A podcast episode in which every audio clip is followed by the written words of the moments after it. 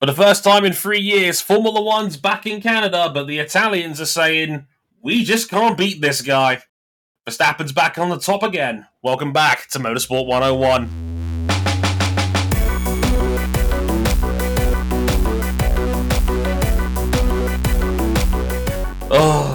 I, I, need to learn what the Italian is for we just can't beat this guy, clearly, because uh, they just can't beat Max Verstappen at the moment. Welcome to episode 375 of Motorsport 101, and for the first time in three years, the sport is back in Canada. Yes! I love the love Canadian... this track. I love the Canadian Grand Prix. I love this track. It's this is genuinely the round that's on my bucket list. If I could pick one Grand Prix I'd always want to go to, I'd love to go to Montreal um, for the Canadian Grand Prix. I, I, need to do this at some point. I like the last two years have made me realize just how much I've missed this place, and it's a, good time. And we had a decent Grand Prix to show for it for the first Canadian Grand Prix since 2019. I'm still not mad about that steward indecision. I promise. Honestly, I'm not. It's fine. It's fine. Um, but with me, as always, Mr. Ryan Eric King. Hello, sir. Um, hello. Glad, glad to have Montreal back. You know, it, it's basically me and Cam's home race. It's the closest F1 race to where we live. What, you think I'm going to claim Texas as a home race? Get out of here. Wait, we have options now. We have Miami as an option. You think I want to go to Florida for a home race? I, I, love that King was like, we have options, they're infinitely worse. it's like they're meant to be getting better in quality, not worse as it goes on. But, Somehow, uh, I think uh, going on, I think Las Vegas might be our most uh, our, our, our safest option. So, is this the part where Cam says, "Do you think I want to claim Las Vegas as my home race?" oh no, really rather not. Exactly. Uh, but with us again, as ever, is Cam Buckley. Hello, buddy. How's it going? Uh, it's going all right. I feel uh, I feel a lot better than the last time we recorded an F1 episode. Um, we beat this thing, which is not something Ferrari can say these days. and uh, all I'm saying is this Friday, uh, come on down to the Porsche LMDH launch where this brand is serving your ass on a platter. I, love that we have an audience here where we record this show on Riverside, where Steve, who's listening in, one of our Patreon backers, hey Steve, good to see you. Um, he's actually given me the Italian Uh, in phrase here. Now, watch how I butcher this phrase in front of the world's audience. Quote: Non possiamo prevale questo ragazzo. We just can't beat this guy in Italian. Thank you very much, Steve. Much appreciated because that is pretty much the story of this one. This was, well, it was a tight finish, but Max Verstappen pretty much dominated the entire weekend um, in near flawless fashion. It was so flawless, even Edd Straw of the race gave it a 10 out of 10. And you know, they're like rocking horse shit. So, yeah. It, made, it was so good, Edd Straw made, made him an honorary English person. That's how you know it was special. Um, yeah, a perfect 10, a perfect weekend, really, for Max outside of a fastest lap bonus point. But uh, yeah, a dominant weekend, a very wet qualifying session that led us to a topsy turvy grid. And what we feared when we did our Azerbaijan episode a couple of weeks ago Charles Leclerc did indeed have to take a fourth turbo. And well, Ferrari thought, sod it, we're just going to add an entire fourth power unit to our allocation and take the back of the grid start. So the only man that could stop Max Verstappen from the win was. Checking my notes here. Oh no, it's Carlos Sainz. What's the worst that could possibly happen here? We'll talk about that that podium finish, that ending, Mercedes back in the mix, kind of, sort of, maybe, because Hamilton got back on the podium for the first time since the opening round. Oh, God, feels like forever.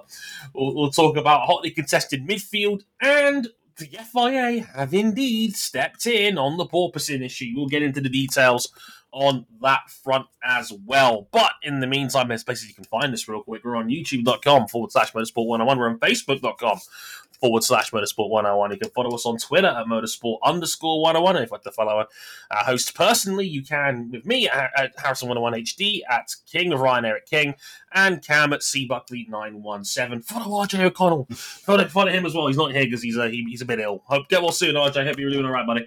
Um, and of course, if you can check out the website, motorsport101.com, for even more discussion on the Canadian Grand Prix and MotoGP's shit show in Germany this past weekend as well. That's on the website, as well as our Patreon page, patreon.com forward slash motorsport101 for all of the details on there. You can, if you want to help back us financially, you can over there. Thank you very much if you do.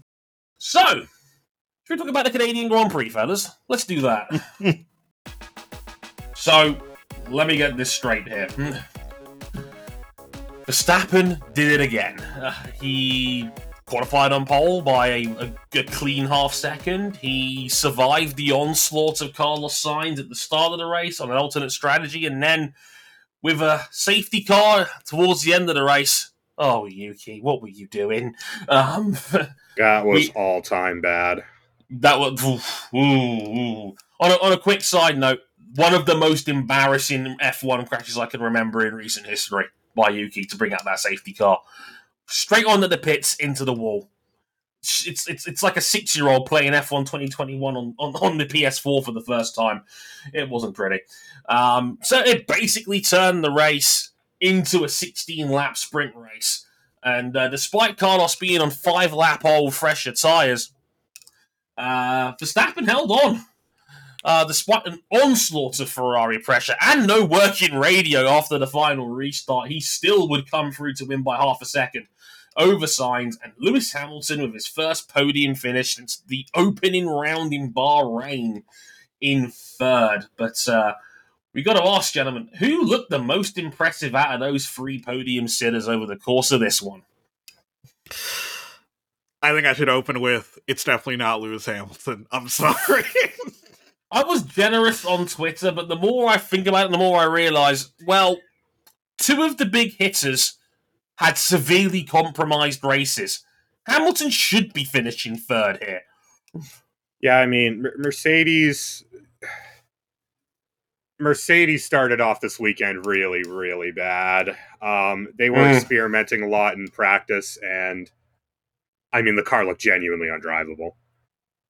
And they eventually they just took a business decision to raise the car up a little bit, soften up their suspension.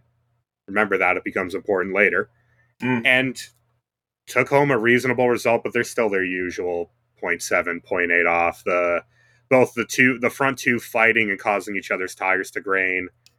Um and the late safety car really flattered them on what was another weekend where they're just not fast enough.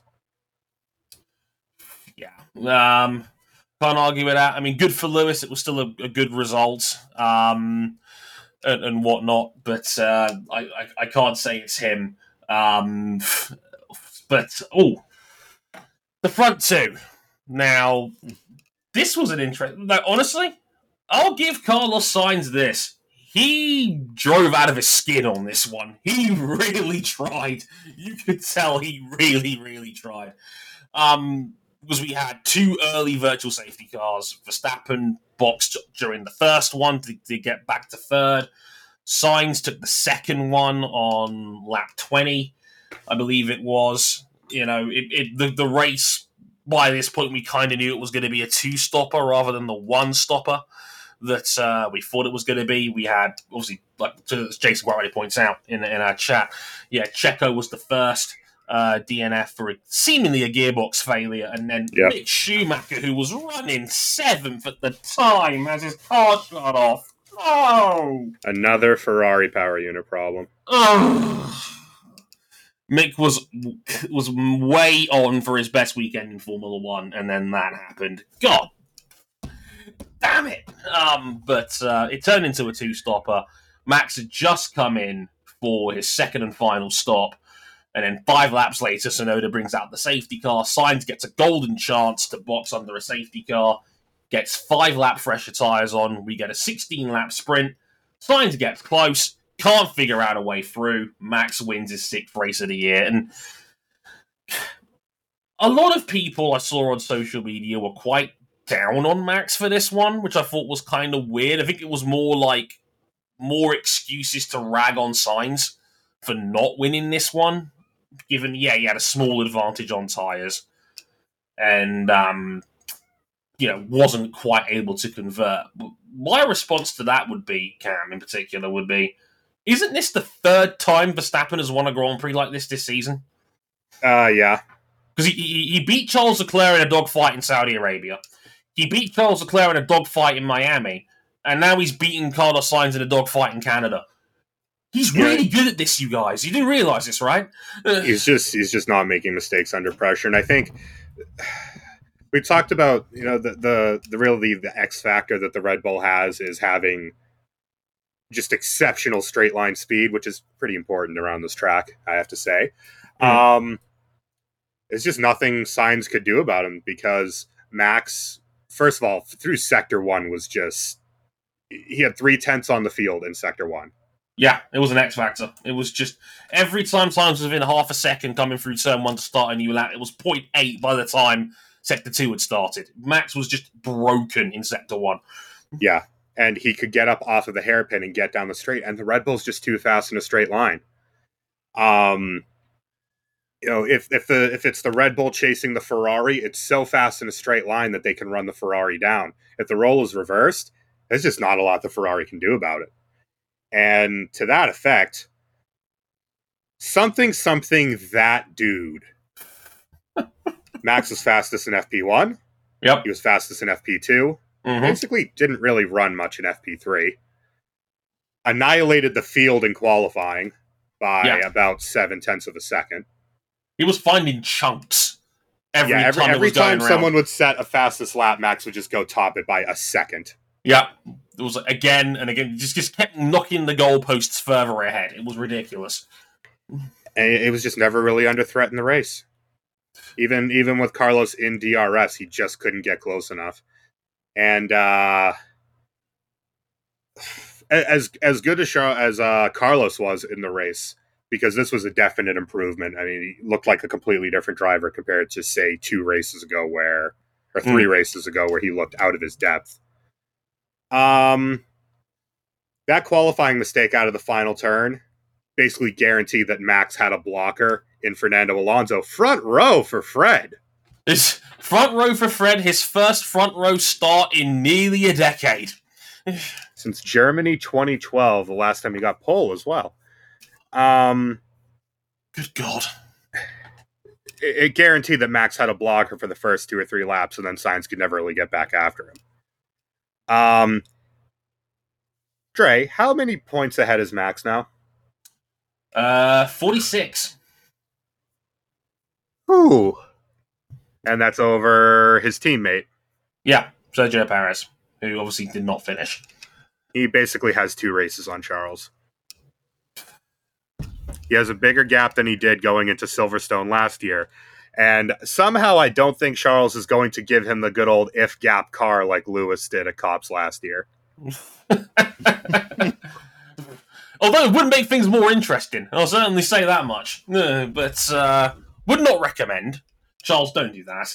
Um, yeah, he's got two. He, he, he's got two races on the field. We're only nine rounds in. Like it's it's. We still have thirteen races to go this season because we now know Russia won't be replaced. So we have thirteen rounds to go and it already feels like Max is in, as Jason puts it in the chat, snooker's required territory, which but, He's, you know, he's in a situation where it's it's not unassailable. Um, we've still got 13 rounds left. We could still have plenty of big swings, but if Max just keeps it on the road and doesn't suffer reliability problems, it's going to be really, really difficult to overturn that kind of gap. Do you remember after Australia when Charles Leclerc had a 36 point lead? Oh man, how the tables have turned. That was six races ago. Like, There's been a 90 point swing between these two since Australia. I mean, just look at this weekend in the World Constructors Championship. Eh, We talk about, you know, you win your titles on your worst day. Red Bull had a car retire, Mhm. and yet they only lost four points in the constructors. Yeah. and you could you, and you can make a case that Ferrari might have had the quicker car this weekend because I'm not going to go that. I'm not going to go that far because I think DRS was just helping him. Mm. He he was just hanging on in that final stint because there was n- there's we had three RS return for this weekend. Uh, once down Yeah. the once down the straight after the hairpin, once down the pit straight, and then once in uh, the middle sector. Mm. And he still couldn't get any closer than about half a second. Yeah, I think it was a point three in its absolute closest into the final chicane and the Wall of Champions because that's your best spot to overtake somebody around here. And nope, just could not get close enough. Look, a lot of people want to rag on Carlos. This is not the round for that, as far as I'm concerned. I think he drove very well for what it's worth. Um, that is what you hope. I don't want to say I don't want to call Sainz a number two driver because I think he's better than that moniker at Yeah. this point. Um, I think he's earned the right to be not be typecast as a number two driver. That's what you hope someone who you might think is in that role to do. And you know, he was half a second away from winning this race. I can't I can't rag on the guy for that. And look, I've said it in general. N- season has been nowhere near as bad as some people like to think that it is. And I think the scoreboard position is more down to two of his three DNFs being through shit that was out of his hands, which doesn't help either. Um, but it was a nice reminder that Carlos is a damn good racing driver when he wants to be. I just think that he like I think Sainz is a great driver. I think Verstappen is the best racing driver on the planet right now, and that's and he probably has been for two years now. And it does not matter what scenario you throw at Max, he can win. And like it's not like this was a fluke. Like I said, it's the third time he's won a a confrontation pressure race like this one, and he didn't put a single foot wrong for 16 laps at full speed and with no radio. That's incredible. Let's say the reason why Mercedes looked like they were a little closer in the final stint than they have been was because the front two pushed so hard they grained each other's tires, Yeah, it was an all-out assault. Um, that's and what you there's do. still and there was still nothing that Lewis or George, who again, Mister Consistency, brought a home P4. There's just nothing they could do. They just Yep. had to watch the front two drive off into the distance. I think the bigger thing for me looking at it is that, like like the Fabio discussion in uh, MotoGP, he's got 49 points. Is Max even going to drop 49 points in his control for the remainder of the year? It, uh, if reliability doesn't play its ugly head in this, you may be onto something there. Um, Because because like, it's it's like Max's ceiling is blowing the field away. Mm. His floor is third place when the car finishes. Yeah, he's a podium machine. We knew this from last year. He broke the all-time record of 18 And last year. recently, I mean, we had another one this weekend. Ferrari's ceiling net right now seems to be, you know, level with Red Bull, might sneak a win. Their Mm. floor is on the side of the road on fire. Not ideal. It's, it's it's like Ducati, only a different shade of red. It's uh, not ideal to say the least. Also, fun fact: twenty sixth win of Max Verstappen's career. He's now ninth, outright ninth on the all time wins list. He has Jesus more. Christ. He has more F one wins than Jim Clark, and he's twenty four years old. Yeah, on a related note, this Hmm. also means that Red Bull Racing has more wins as a team than Lotus. What the fuck? Just That's That if was- you include Lotus in all of its iterations as well. 80 like i think it was the 82nd win Yes. for red bull racing as a team Yes. I, I mean it helps when you've got two of the all-time greats driving for you over the course of that time and hey daniel ricciardo was pretty good too when he was in red bull um, he's had a fair contribution webber was a pretty good driver in his day it's like it's just like when it comes to all of the recent Red Bull racing drivers, Daniel Ricciardo was the floor with eight wins. I think seven of his eight career wins. That's terrifying. Webber had nine. I think I think Vettel had thirty eight. um, in, in, in at Red Bull in the time in the time he was there. I think the six years he was there, and now Verstappen's had twenty six of his own to add to that pile because he's not one for any other team. Um, yeah, ninth on the all-time wins list, more wins than Jim Clark and Niki Lauda. Next up for him is Jackie Stewart on the all-time list, who has on 27. It is terrifying how far he could possibly take. If- if- He's on 10 win per season pace easily at the moment. Um, So 16 he's out, won, he's won six of nine this year.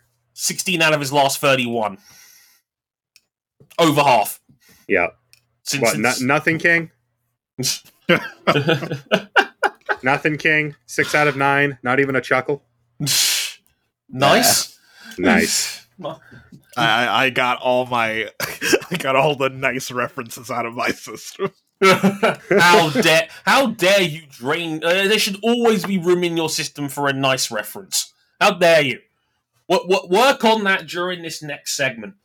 Because uh yeah bef- the big story going into this weekend besides bullshit on twitter was uh well that's always a thing to be fair um was an intervention. We had an intervention from our lord and saviors checks notes the fia um Damn, we really have fallen. society has crumbled. Um, the FIA is stepping in regarding the porpoising issue. We mentioned it during Baku a couple of weeks ago. Um, and yeah, they released a, a, a statement uh, in the middle of the week heading up to Canada, basically saying, yeah, we are stepping in. Um, we're going to sit down with the teams to establish a quote maximum vertical amplitude regarding their cars um, and analyze all the designs of each car's keel and skid plate. Credit to Cam for, for putting that in words I could understand. Um, our note section here, but there's been a lot of back and forth discussions regarding the team principals. There's alleged rumors there was a verbal fisticuff between between Toto Wolff and Mattia Binotto um, that Netflix may or may not with Christian with Christian Horner. All three of them together. Oh please! I, I need that video footage immediately, just for my, just for research purposes, obviously. So there's, there's been talk of, of heated dialogues, and you know Horner is clearly not keen on a mid-season adjustment for understandable reasons. Toto Wolff is saying that the teams are letting down their drivers, even though his team's kind of responsible for this in the first place. It's gotten bitchy and ugly in here, but the, the question I pose to you fellas is should the FIA have stepped in, and what have you made of the discussions amongst the teams since? Um, point one, yes, absolutely, and this is the way they could do it because they issued um, the the the vocabulary here is very important. They issued a technical directive, meaning that they're not changing the regulations; they're merely changing how the existing ones are enforced. Right. So they could push this through on the grounds of safety without having to have the teams agree on it, which of course they wouldn't because they're the Formula One teams. Um, yeah, they, they they want to analyze all the floors, all of the keel designs, um, all the wear on the skid blocks underneath the cars, as well as, and they're still working out a formula for this, so we don't have the exact details on how extreme this is going to be yet Mm. but they're working on a formula to measure the maximum, basically vertical G's, the vertical bouncing, Mm-hmm. and setting a limit where they say, okay, you need to meet this requirement. If you don't meet this requirement at the start of FP3, you must raise your car by one centimeter. If you don't meet it after that, you are disqualified from the weekend. Bruh. I didn't realize that was the method they were going to go with on this. Like, Well, we we don't know for sure. This is Right. just an Right. assumption. okay, fair enough. I was going to say, I was like, wow, that would be uh, that would be quite that would cause some shockwaves if that was the actual No. method.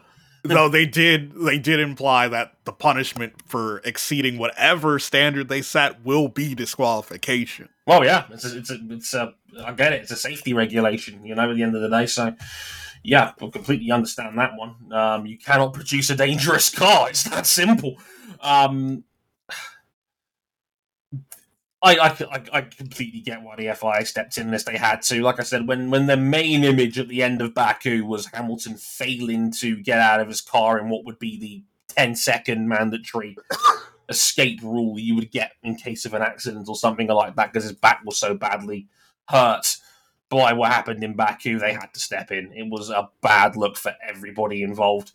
Um, you know, the pol- the political side of this is going to be uh, well because this has been a little bit. It's been a little bit weird how the responses have come from this Mm. because you would think now because this is a this is not a universal like a universal ride height change because that would have to be approved by the teams. This is effectively going on a team by team basis. Mercedes stands to lose the most from this because their car suffers the worst vertical bouncing, the worst uh, amplitude. Mm. And so they would have to raise their car the most and lose the most performance as a result. Yet they're the ones advocating for it, while Red Bull and Ferrari, I would say Ferrari very understandably, don't want this to come in because of just the chance that it shakes up the order. Because it's it's pretty established right now. It's it's Red Bull and Ferrari pretty close, and then it's a long way back to Mercedes. Well, I think I, I think the biggest component of that is that if you're Red Bull, the last thing you want is for your floor design and your setup to be outed in detail in full. Yeah, understandable. We saw it with Ferrari in their engines a couple of years ago. You don't want that shit going public. Oh, a- And, I mean, we've seen shots underneath the Red Bull. The floor on that thing is art. It is by far the most complex, the most honed out of any floor on the grid.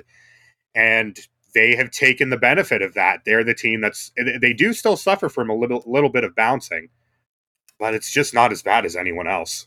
Yeah, I mean, we saw Max talk about it on the Friday press conference where he was just like, I think Hamilton and Russell should only speak for themselves regarding this issue because he was clearly sitting there going, Well, I'm all right, Jack. Um, how, how about the rest of yous? Um, Well, and, com- and it is a full grid issue, but I, we also had other changes this weekend. We had the addition of extra stays uh, that you Mm. were allowed to run on the floor, which Mercedes just so happened to conveniently turn up with a floor fully finished right out of the factory, ready for uh, extra floor stays. huh. With Yeah. no signs of uh, like the, the usually when something is uh, rapidly built like that, you see signs of like rapid prototyping on the floor when you they 3D print parts. The it looks very it, everyone looks very fishy and everyone looks like they're just going to bat for themselves because they are. This is Formula One and the Formula One teams. yeah. I mean, King, has any of the dialogue to surprised you at all? Teams basically just digging their heels in, saying that either do or don't want this. Mm. Like, I'm not surprised at all because generally, when it comes to safety, I'm going to be honest here, teams don't care. The only people looking out for the safety of the drivers are themselves and the FIA. Well, and to that effect, you hear everything out, out of Mercedes uh, as far as Toto and the drivers. Meanwhile, James Allison, chief technical officer, is like, uh, it really doesn't sound very keen on the whole uh, the whole solution imposed by the FIA. really? Oh. And like, like obviously the comments made by George Russell after qualifying saying that the FIA isn't doing enough, which Huh? I I tell you what that is. That's Mercedes wanting their hydraulic trick suspension back yeah, because that would be an instant fix. Really, like that, like because I think you mentioned before to me in other calls that like it's their suspension that was able to have them be part of the reason they were so good in previous years, right, Cam? Well, all every team had something uh, on the level of basically it's not like a FRIC system like we had in 2014, and it's not the weird front to back system that wasn't FRICs that Mercedes had in 2016 that got banned going into 2017, which is actually one of the reasons why Mercedes started off 20 on a 2017 on the back foot a little bit. Mm. But you had passive hydraulics working in the suspension to affect both the aero platform of the car and make the ride much much smoother. All of that got banned for this year, just wholesale, all gone because Mercedes and Red Bull were both playing games pretty bad with it last year. Uh, if you had seen last year when Mercedes took a big step near the end of the year, It's because they basically set their rear hydraulics to just drop the car once it hit a certain speed and stall the rear wing. And gain, you get a huge amount of straight line speed doing that, which is one of the reasons why we saw Mercedes have such a resurgence late last year. Um, everyone does it to an extent. They just had a little bit more of an advanced system.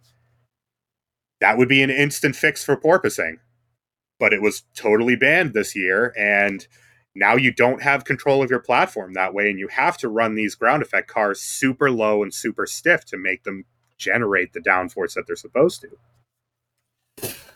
All except one.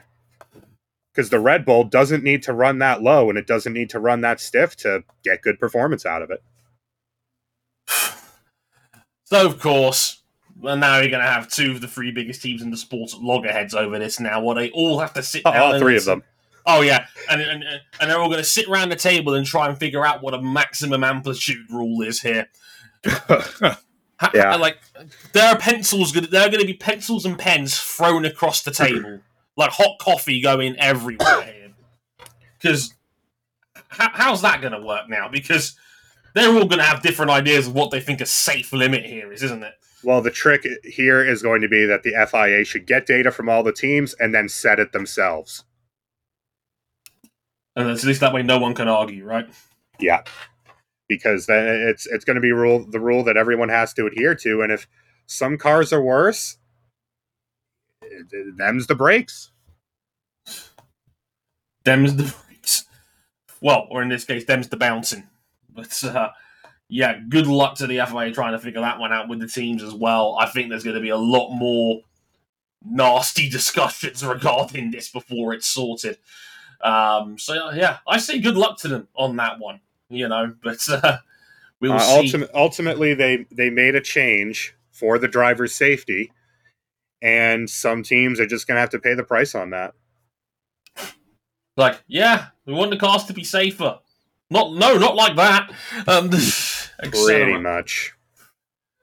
So we also got to talk a little bit about the, the, the, the grid in general. This was a this was a funnier one because we, we, we haven't mentioned it much, but we, we did get a wet qualifying session. Like Saturday, it pissed down um, in the morning. Um, FP3 was a washout. Um, then we still had a drying track by you know, by qualifying. Um, but we had some fun stuff. We had Fernando Alonso on the front row, as you mentioned a minute ago. Um, oh God, we had laps going up, up and down like crazy. We had Perez basically. He crashed in, in, in, in Q2, had to start from, I think, 15th on the grid. And then the hilarious part of him trying to go through Canada's undergrowth to get back to pit lane. It was like watching a David Attenborough documentary. It was hilarious. Hi, I'm Bear Grylls, and I'm about to drink my own urine. uh, etc. etc. Man, Man v Wild had its own F1 edition. There's your spin-off for, for Netflix, by the way. If any of the Drive to Survive producers are watching, Oh Um, no! Please no! if you want to grow the brand a bit more, you know, just write me a check. We'll talk. But uh, of all the midfield action we got, and there was a lot of it in this race, in all fairness, what jumped out to you, fellas? Uh, I mean, it was an all right Canadian Grand Prix. It was decent. we the the on track racing was a little bit dulled by the fact that uh Lance Stroll had a fucking rocket engine in the back of that car. Nobody could pass the Astons down the straight. It didn't matter how slow they were everywhere else. By the way, shout out to Aston Martin who looked to have their best result of the year going, botched the tire pressures, and then had both cars bounced in Q1. Uh, I almost took a hammer to the church after last week. Oh, yeah, because pretty much wherever Aston Martin was on track, they were holding position. They were th- they were fast enough to maintain position, but not fast enough to move up the field. But no one could overtake them, so there was no way they were losing a spot on track. And pretty much their whole result was going to be based off of what happened Saturday, but botched it. To be fair, though, Stroll brought home a point on home soil. Stroll matching his best result of the year, tenth. Where to go, where to go Lance?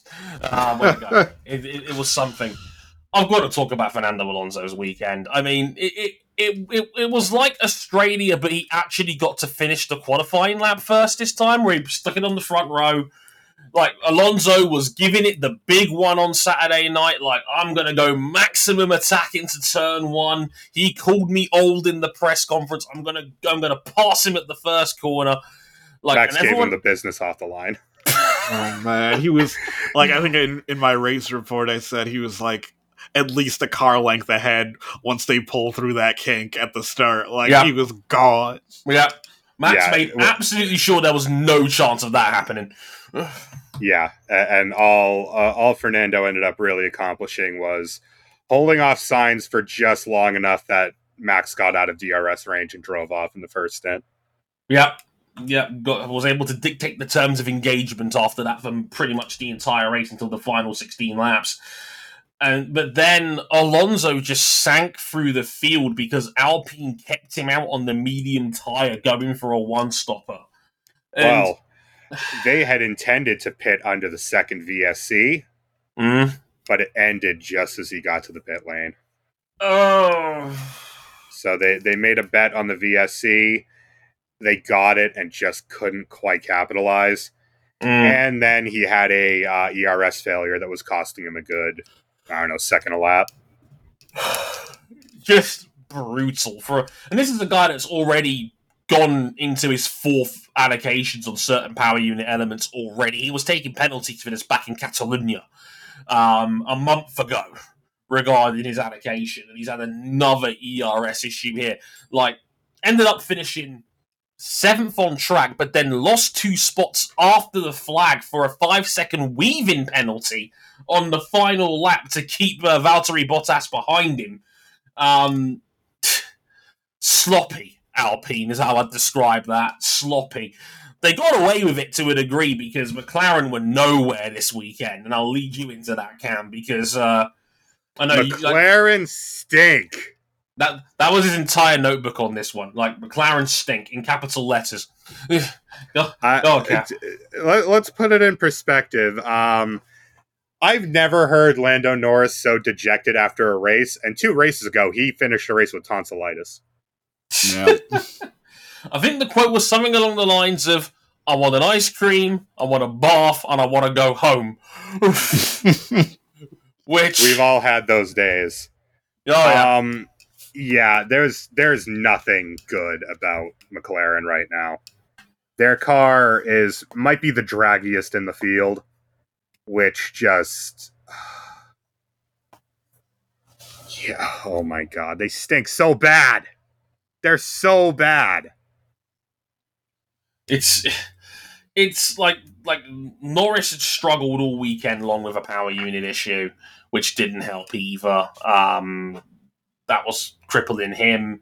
Like it's it's like Lando was so scathing after the race. I believe he said something along the lines of. I'm almost glad we had a weekend like this because it because it shows that we still have issues.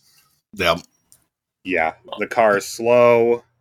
The car is not the easiest thing in the world to drive, and they've they've re they've brought major upgrades to this car. Uh, I mean, they they might have had the most changed car on the grid uh, in Spain, and it's done nothing.